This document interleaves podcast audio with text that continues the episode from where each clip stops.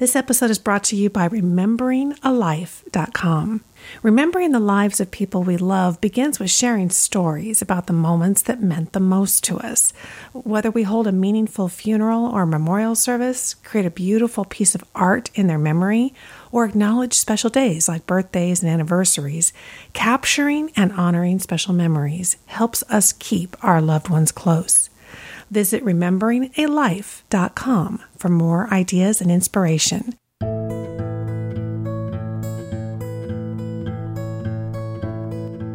Welcome to the June 2022 episode of the Family Tree Magazine podcast. I'm Lisa Louise Cooke. In this episode, we're looking into the records of the Freedmen's Bureau. It's a collection rich in genealogical information and it's more accessible than ever. Professional researcher Shelley Viola Murphy is here to tell us more about it. And then author Dave Fryxell is back to take us through some of the year's winning websites that made the new 101 Best Websites list for 2022. Gail Marquardt of the National Funeral Directors Association is going to stop by to tell us more about the Remembering a Life website that provides a wealth of ideas for honoring your ancestors. And then in our family history home segment, we're going to talk to Caitlin Abrams, who's been making her mark on TikTok, sharing cemetery stories. And finally, we'll wrap things up with a visit with Family Tree Magazine editor Andrew Cook. As always, we have a lot to cover, so let's get to it. First up is Tree Talk with Rachel Christian.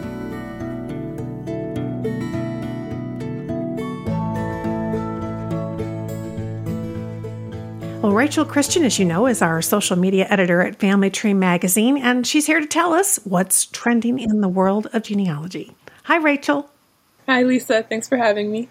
Well, thank you for being here. I know that you kind of keep your fingers on the pulse of what goes on, particularly in social media. And I know there's that's a really active place for genealogy. What's going on this month? Uh, well, in June, social media in general has kind of been on the brain here at Family Tree. And I wanted to let our listeners know about a new feature article that was in the magazine that will be coming online this month. It's from me, and basically it's about how to preserve social media.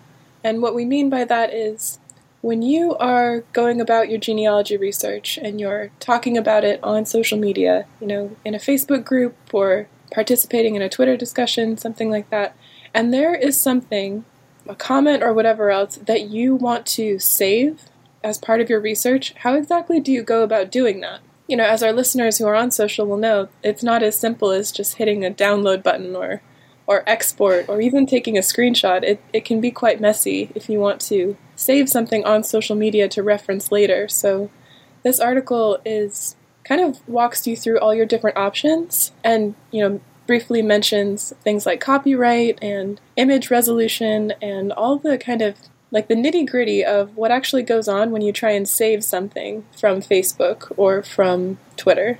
So that is new this month, and of course, there will be a link to that from the show notes. So I just wanted to mention that. And along with that, we'll be updating some of our other social media content. So we'll be updating our list of the best social media accounts for genealogy, and we'll be adding a section for TikTok. um, for better or worse, we are on TikTok, and so we thought we should add a new section to that where we draw attention to some of the better genealogists that we've found on TikTok, one of which I believe you'll be talking to later this episode. Yes, absolutely. Caitlin Abrams is here, and she's been um, talking about stories from the cemeteries on TikTok. I mean, who would have who would have known? So it'll be really interesting to hear what she's doing there. And so you're finding other genealogists are over there as well. That's a really interesting point about trying to preserve messages. Sometimes it is just via social media that we get an, an important message or a lead on our research from maybe another researcher. So this is going to be uh, what a print article in the magazine as well as an article online on the website. Yep, it'll be um, both places. Well, we will have a link to the article online and the show notes page, and also, do you know do you know what issue it's coming up in on Family Tree Magazine? I believe it is July August. Ah, okay, perfect. All right, well, this sounds terrific. We are looking forward to our conversation with Caitlin, and we will look forward to your article on social media. Thank you so much, Rachel. Thank you.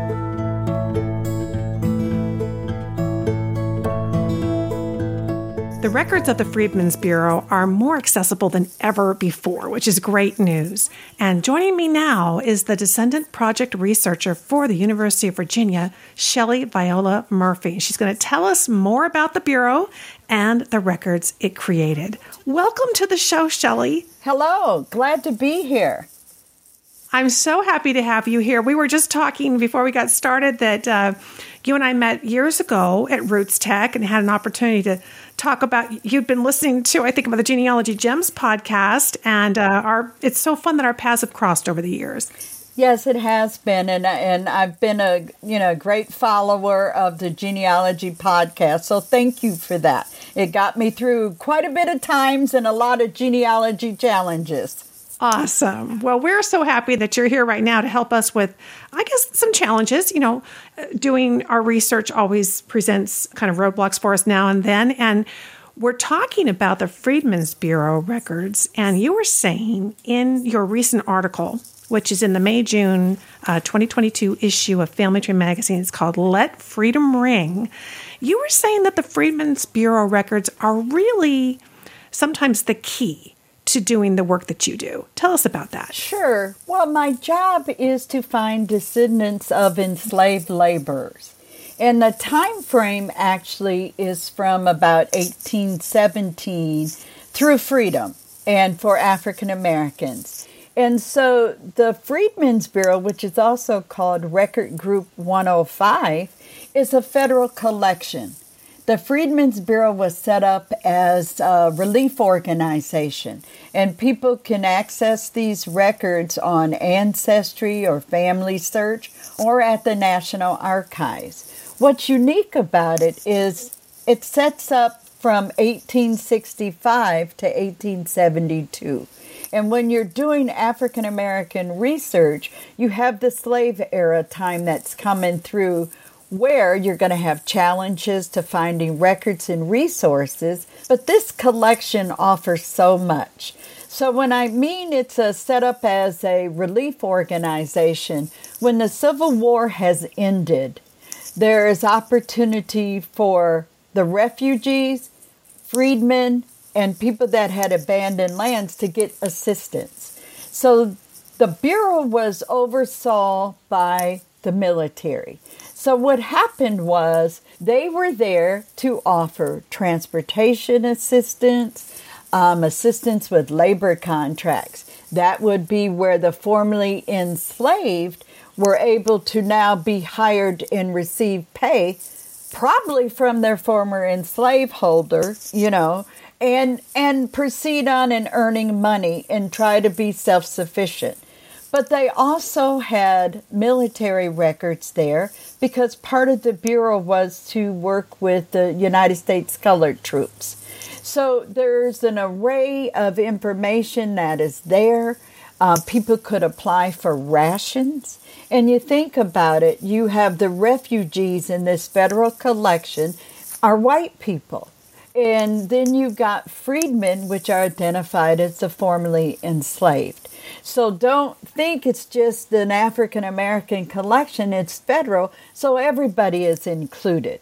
So throughout the South, they set up these field offices where folks could come and access those services. So, with the research with UVA, it was critical to find out if I could find them before 1870 because some of these enslaved laborers were worked or rented to the university like in the early 1800s did they make it through the civil war time?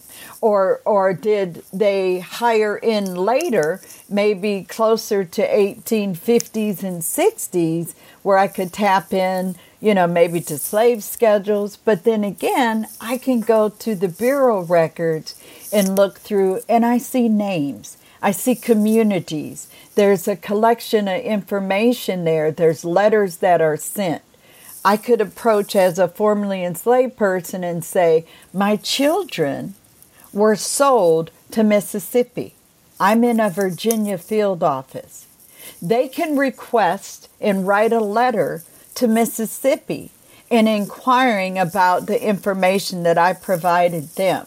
So it's really a reconnecting to families as well. And you're also able to track who applied or who went, you know, or who they were interacting with. Because there's also the letters that are received on complaints. The Freedmen's Bureau had court hearings, and people could file a complaint. It could be about pay, it could be something that was uh, violence or something that continued to happen and the court would have to help settle that or resolve it. So it is jam packed with names and locations and people that are involved. So it's just a magnificent collection that I hope people don't ignore and more people will start to use. Well, and as you said, you know, it's more available. I know Family Search did a huge project in, in, in working with other organizations to get these things digitized so they're available.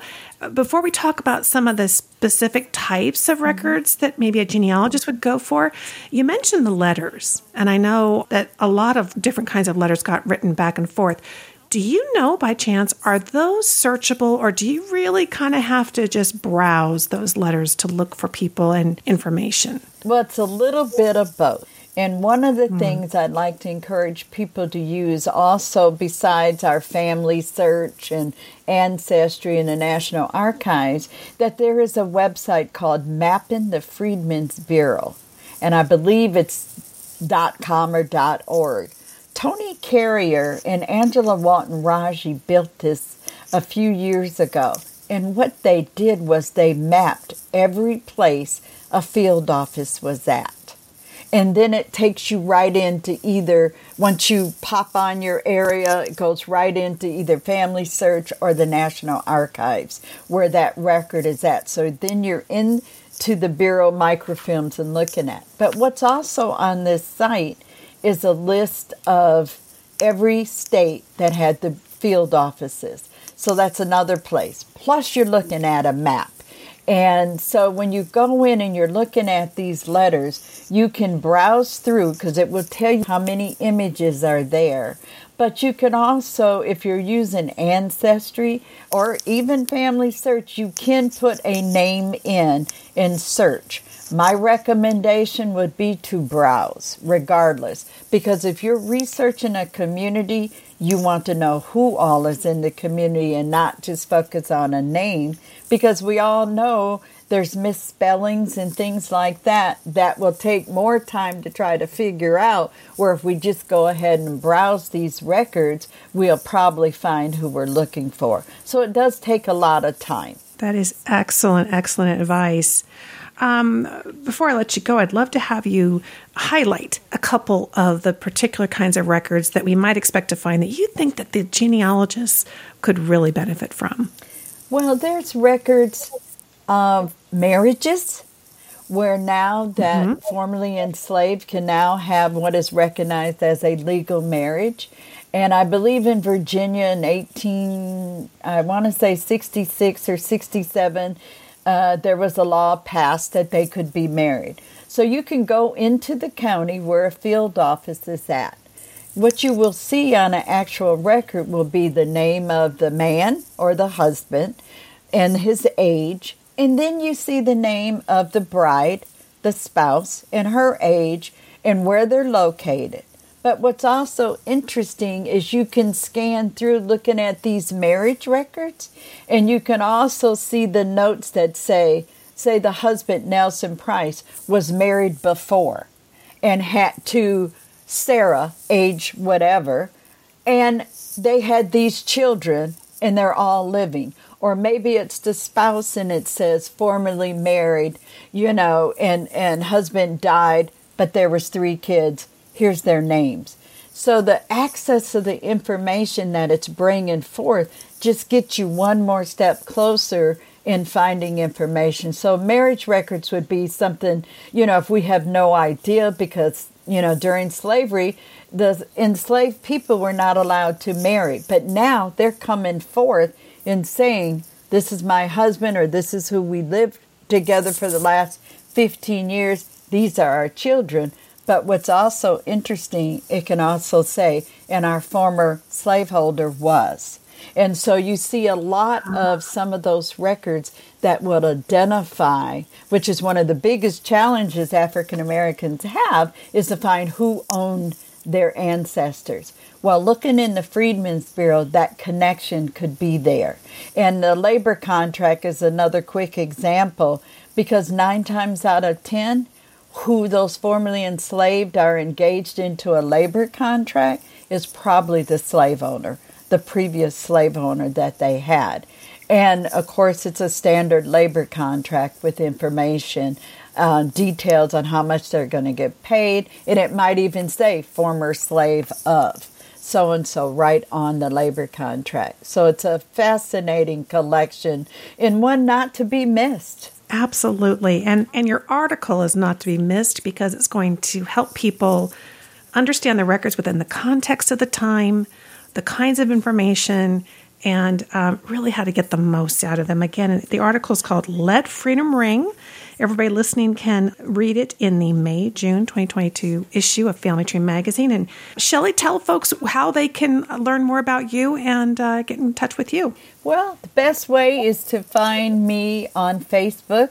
There is a Facebook page called Finding Enslaved Laborers at UVA and you can contact me there, send a message, and there's an email there.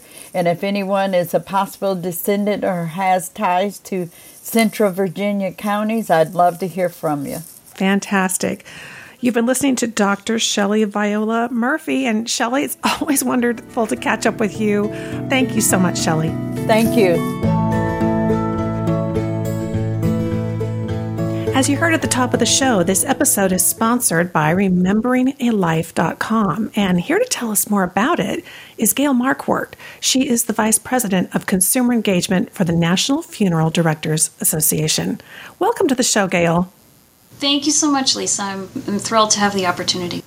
Well, you know, there are a lot of things that families face when a loved one passes. Tell us about some of the things that people are coping with that you're trying to address there on the website. Well, you know, one of the things that I think is important to remember is that we don't plan funerals very often, really, in our lives. If we're fortunate, we only plan a few. So when you do, I think there's a lot of the unknown facing you. You're experiencing grief, which can be very intense and it can be difficult to sort through all the options and the opportunities that you have for remembering a loved one. It can also be really easy to want to just get through it and maybe have a direct cremation or not have a service. And remembering a life really encourages people to not only explore all of their options, but do so in a way so that they can provide a meaningful tribute to their loved one, which can be very simple, can be very extravagant, but the website really walks them through all of those options and creative ways to remember loved ones as well. Um, we have a lot of ideas for art projects and writing projects that can help you not only work through your grief, but also help honor your loved one. Yeah, it's amazing. And, and the site really addresses both for the recent passing of a loved one, but also those of us who are kind of getting to know those who came before, who passed many, many years ago, and ways to honor them as well. Tell us about some of the specific uh, ideas and, and areas of the site that you have to help people with all this. Yeah, so that's a really good point that it's never too late to honor the life of someone. We may think about the immediacy of planning a funeral when someone dies, um, but we can honor someone who died 10 years ago, we can honor ancestors who died 100 years ago. Um, and a lot of the projects that we have range from creating an essence tree, which is a painting that you create, and we guide you through the process of ways you can honor both your grief and your loved one. And that can be a beautiful way to also honor someone who died long ago. Maybe it's a family tree that you create and honor a variety of people who have died of, of your ancestors. We also have things like grief composting and planting a memory garden. So, grief composting is a process where you work in the soil, you work in your garden, and you, in essence, you compost your grief so that you're working it into the soil, you're moving forward in a positive way. And maybe you've planted a flower or a tree in that location, and you can look back on that person and reflect on fond memories.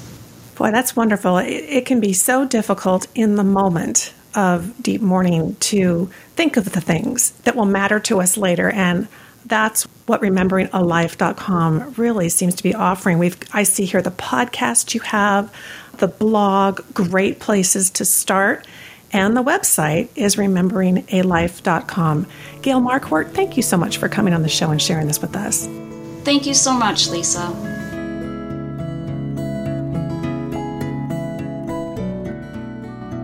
Are you looking for some blockbuster websites for genealogy?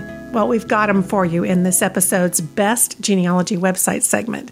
Uh, Dave Fryxell is back to take us through some of this year's winning websites that made the new 2022 list for the 101 best websites for genealogy. Welcome back to the show, Dave. Thanks very much. Here we go again. Yes. Oh, we always look forward to your list. And I see in this new list that you have rolled out kind of a Hollywood style red carpet for what you call the uh, the blockbuster 101 best genealogy websites that will leave you on the edge of your seat. Oh, I love the sound of this. It's it sounds like you're pretty excited about this year's websites. Yes, and in fact, I'll, I'll let you into a little secret, you and the listeners. We really liked the uh, the Hollywood theme this year and so I even tried to to name the categories after movies. And you will not see this in the finished product because I think maybe I was reaching too far. But like the really big websites like Ancestry, the category is called Giant after the, uh, James Dean movie. The American yes. websites were called National Treasure after the Nicolas Cage movie. And at one point, I was going to call the uh, DNA websites Weird Science, if you remember that little movie. But yes. now they just have more normal names, which I guess is fine. So. Sounds like you were having fun with this list this year. Yes. With your uh, yes, yeah. tried to come. no, I love it. Uh, the basics. We got best sites for maps, cemeteries, um, vital records. Uh, you know, American sites, foreign sites. Sort of the you know run the whole uh, whole gamut as well as course, the big ones like Ancestry and Heritage Quest Online and MyHeritage and all those guys. Exactly. It's it's an eclectic mix, and these are all great. Uh, what are some of the, the standout stars then on your uh, website Walk of Fame? Who who really got you excited this year? Well, I think you know notably, you know, we always list ones like Ancestry and Family Search and Find My Past and those, but it, it is exciting how much those have added, you know, just in the past year. you know, Ancestry now has like 30 billion records and 10,000 terabytes of data. Um, they added 200 million names from uh, their sister site, newspaper.com. I mean, it just keeps growing and growing and growing. Family Search added like 48 million records from uh, military rolls. Uh, every one of them is doing something, you know, really, you know, gigantic. MyHeritage added uh, hundreds of millions of French records after they um, bought this French site called Filae. And most of them are in the genealogy genetics business and have added features, you know, for that to make that easier. So really the the big sites keep getting, you know, bigger and and better and you know, ever more worth the the money. Of course, Family Search is free. Yes, and you know it's interesting as you talk about these because you're right. I mean, they they have to be on the list, but you and I have been talking about these 101 best websites lists for years now. And I can't imagine 10 years ago if we had been talking about this and you would have been rattling off those kinds of numbers. I mean, it would have been really hard to imagine, wouldn't it? Oh, it, it's just astonishing. I mean, the, the, you know, over the years, you know, that we've been doing this, when we first started years and years ago, you know, the fact that the Ellis Island records were online you know, was just this yeah. gigantic deal. Family Search had just come out, and it was just this amazing thing. And that was before they basically digitized everything that you used to have to go to your family history center for.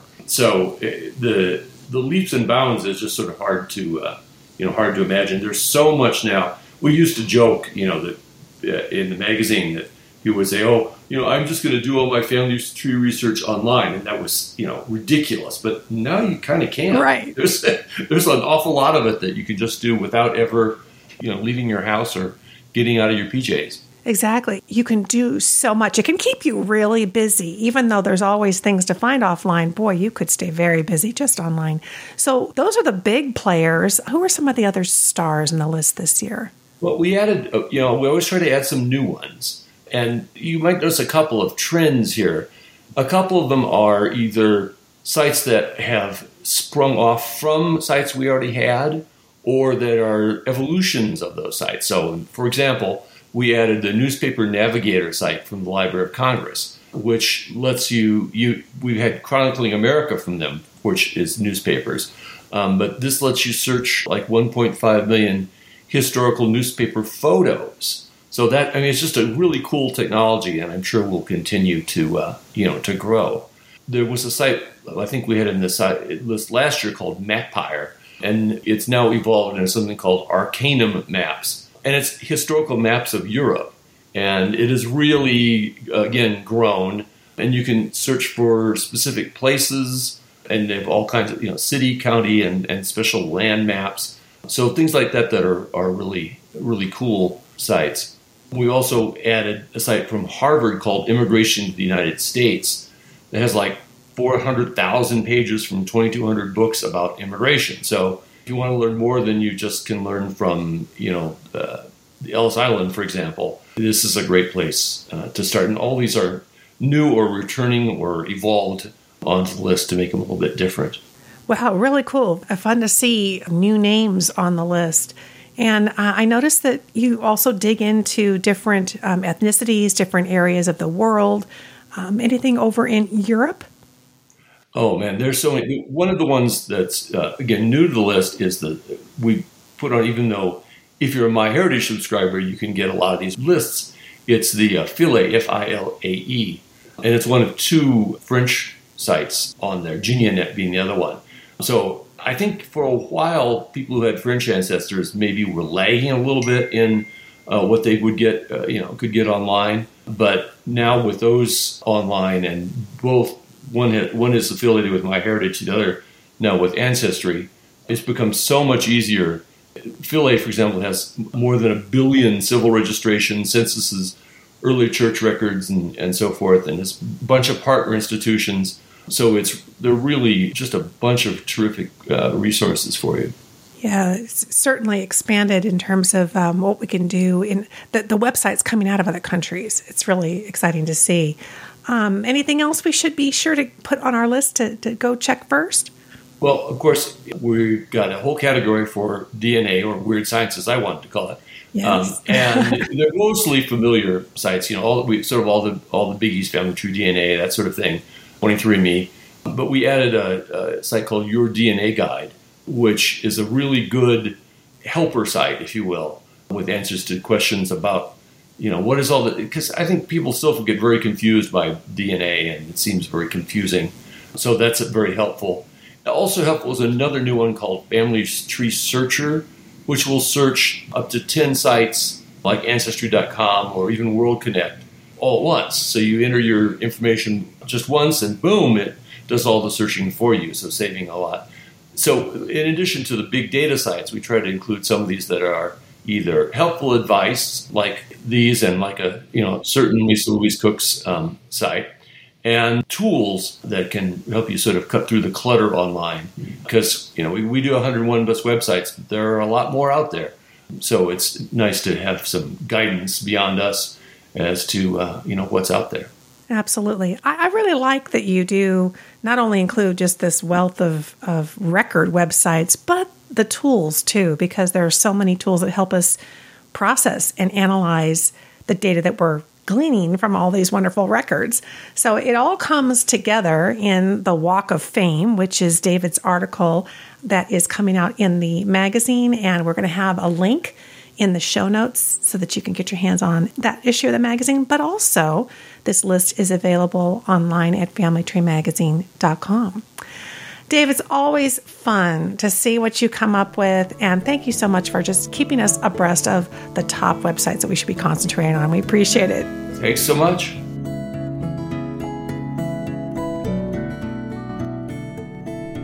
The video sharing app TikTok is mostly known for dance and stunt related videos, and it's kind of aimed at teenagers and young adults.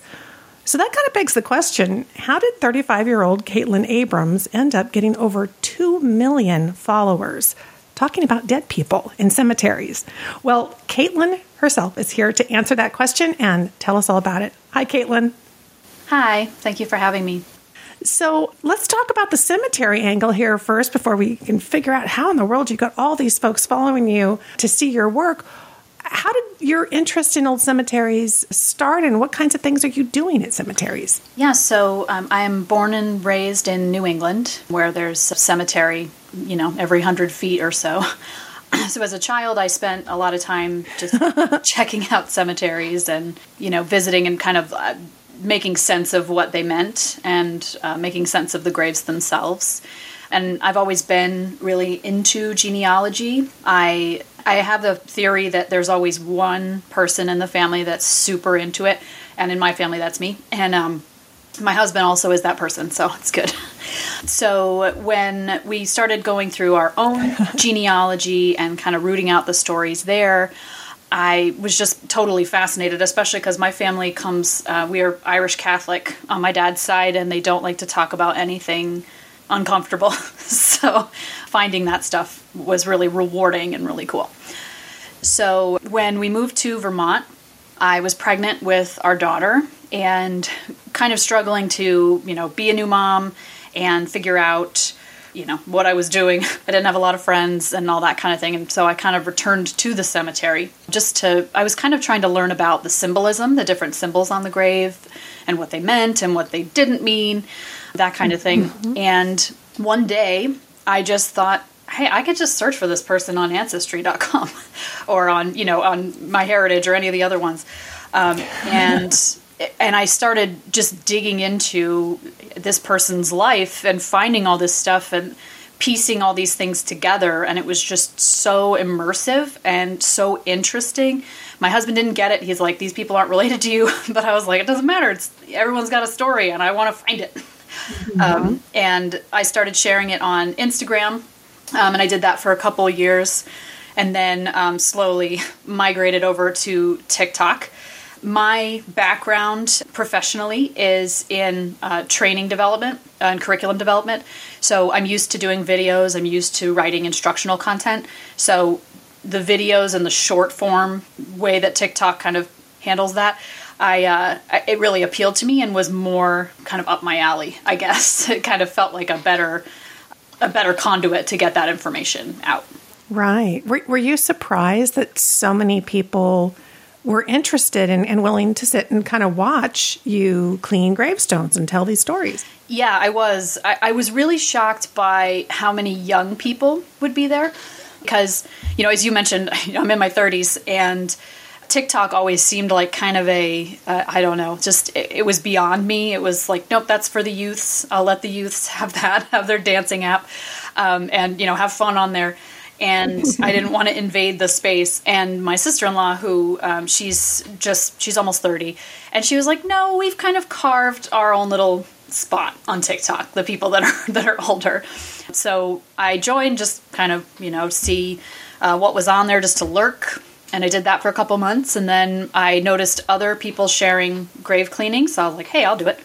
And um, I was just floored. It just happened so fast, and it was like one right after the other. You know, people contacting me wanting interviews and all this, and I was like, I have no idea. like, I don't know what how this happened or why it happened, but I'm into it. so that's awesome. Now I know you you do a lot of cleaning of the stones, and you know certainly you'll get people who are very concerned about that being done the proper way. Tell us a little bit about how you learned about how to do that and maybe even some of your recommendations to those listening. Sure, absolutely. So it is very important to to follow the um, agreed upon procedures, and these are procedures agreed upon by multiple conservation groups um, and even you know my local cemetery association, VOCA, Vermont Old Cemetery Association.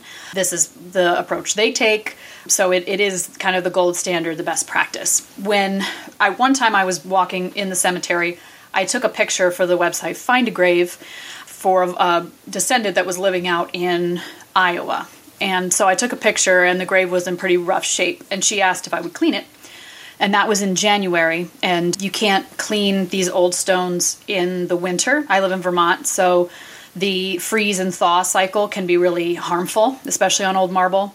So adding more moisture is not a good idea. So I've only just recently started. I started at the beginning of May again. It was hard to give it up for Vermont's six month winter.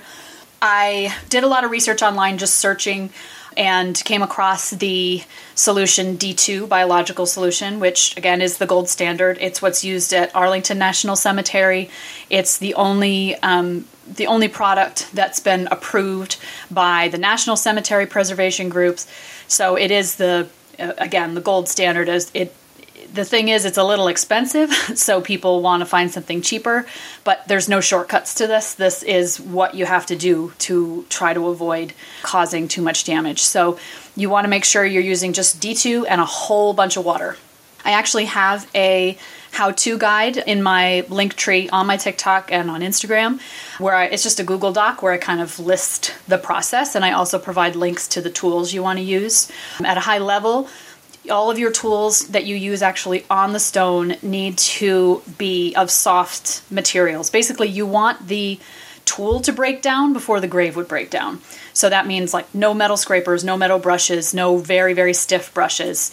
Everything needs to be soft and very gentle on the stone because the goal is to do no harm, right? It's to maybe you're not going to get it looking perfectly pristine white. Mm-hmm. And really, you should, I think with any preservation activity, that's not what you should be going for anyway, right?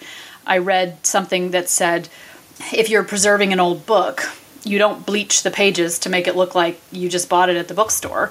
You clean it so that someone can read it while still maintaining some of its old charm. right.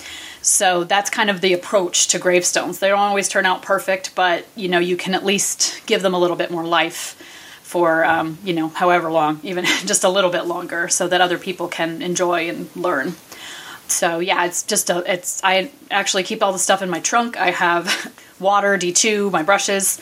I just bring them everywhere so I can just if there's ever a grave cleaning emergency, I am there and ready to go. And the other thing I'd say is sounds like you're ready. Yeah, always, always ready. So the other thing I'd say is that a lot of people on TikTok will ask me like why not just use a pressure washer? And that has been done at some old cemeteries, but generally speaking, a high power pressure washer, it works by blasting off the top layer of stone. And not only does that affect the beauty of the stone and the visual appeal because you lose some of the, you know, especially with marble, you lose that really pretty like vein appearance when you blast away that layer.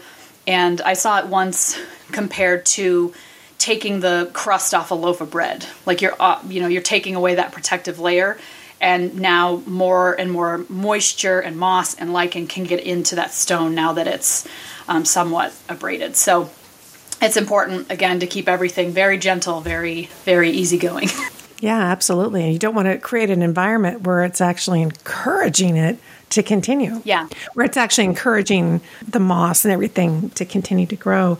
Um, tell everybody where they can find your TikTok account. What's what's your name over there at TikTok? Sure. So my TikTok username is Manic Pixie Mom, and that was a complete afterthought username, but now I'm stuck with it, so we're keeping it. Um, and on Instagram, I am Stoned in New England because I'm hilarious.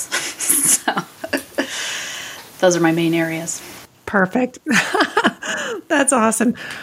Well, keep up the great work. I mean, sounds like you're really doing a service. Are, are you pretty involved with the Find a Grave and continuing to answer people's requests? Yes, I, I really enjoy doing that, especially one of the cemeteries I have access to that they've given me permission to clean in is it's this really big beautiful rural cemetery and I've gotten to know it so well that I can look up someone in the cemetery records and know like where the grave is. so it makes it a lot easier that way. But um, yeah, I really like doing that. Well, it sounds wonderful. Thank you so much, Caitlin, for, for sharing your story and ins- inspiring others. Seems like the genealogy community is growing on TikTok. You can find Family Tree Magazine on TikTok as well. Thanks again, Caitlin. Good talking to you. Thank you so much.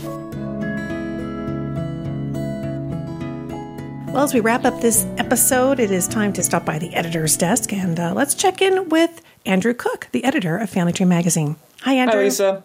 Well, we've been talking to uh, lots of the contributors of the July August issue. I'd love to have you kind of give us a an overview what we can look forward to in that issue. Certainly. The July August issue's cover story is our 101 best websites list, which I know we had David Fryxell talk about, so I won't repeat anything that he said. I'm sure he can talk about it better than I can. But the um, issue also announced our list of the 75 best state websites.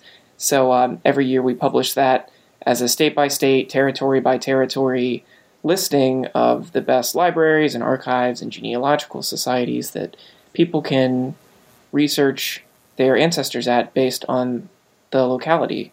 Awesome. And, and is that an online article as well? Are We're going to have some clickable links mm-hmm. that we can advantage of? Yep. And in fact, there is a feature that you can select the state or territory that you're interested from from a dropdown and see just the websites that we've selected for that place. Oh, very cool.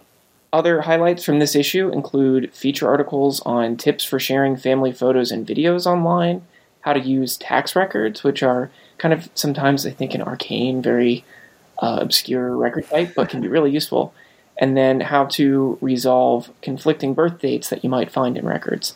And then, of course, we had Rachel on earlier to talk about her article on how to archive genealogical materials that you find on social media. Awesome. I, I highly recommend everybody listening that uh, tax record article because you're right, Andrew. That's one of those record types. One, it's a little dry, but two, it can be a little intimidating if you don't use them regularly. So it's really nice to have uh, a little coaching along the way. Yes, definitely. The issue also has uh, something that I worked on and that I'm really excited about. It's a free eight page user guide to RootsMagic 8. And as Many of our readers know RootsMagic is great genealogy software. Last year they released their long anticipated new version, uh, RootsMagic 8, and this cheat sheet I had originally created for RootsMagic 7, but there were a lot of updates to this new software, and so we thought it was time to, to put together a new version. And the guide is, uh, I think, I hope, really helpful, and it, it goes through how to create different profiles in your tree, including not just facts, but also media, so photos and um, other memories that you might want to include there. It has a summary of the different reports that you can create within RootsMagic. And then, and this is a really big feature that helps RootsMagic stand out from some other programs, it can sync with Ancestry.com and FamilySearch, so you can have the trees at those websites and RootsMagic talk to each other. And this has a, a guide to showing you how to do that. Oh, that's perfect. You know these these guys are awesome. You just you can even pop them right out of the the middle of the uh, issue and have it right there on your desk with you. And I know uh, RootsMagic 8 was so highly anticipated. Mm-hmm. Um, we can all highly anticipate this issue of the magazine. This is going to be a super big help. Well, it sounds terrific. Thank you so much for helping us kind of wrap up this episode, and, and we'll look forward to talking to you again soon. Yes, definitely. Thank you, Lisa.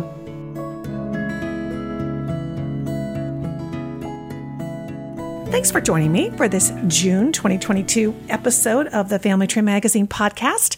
You'll find the show notes, uh, our webpage with everything that we talked about here on the today's show and links to uh, all the resources that we talked about.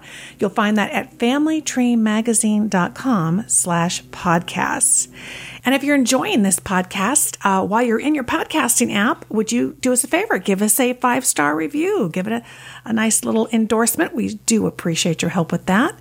Again, I'm Lisa Louise Cooke, and you can visit me at my website, genealogygems.com, which is the home of the Genealogy Gems podcast. Until next time, have fun climbing your family tree.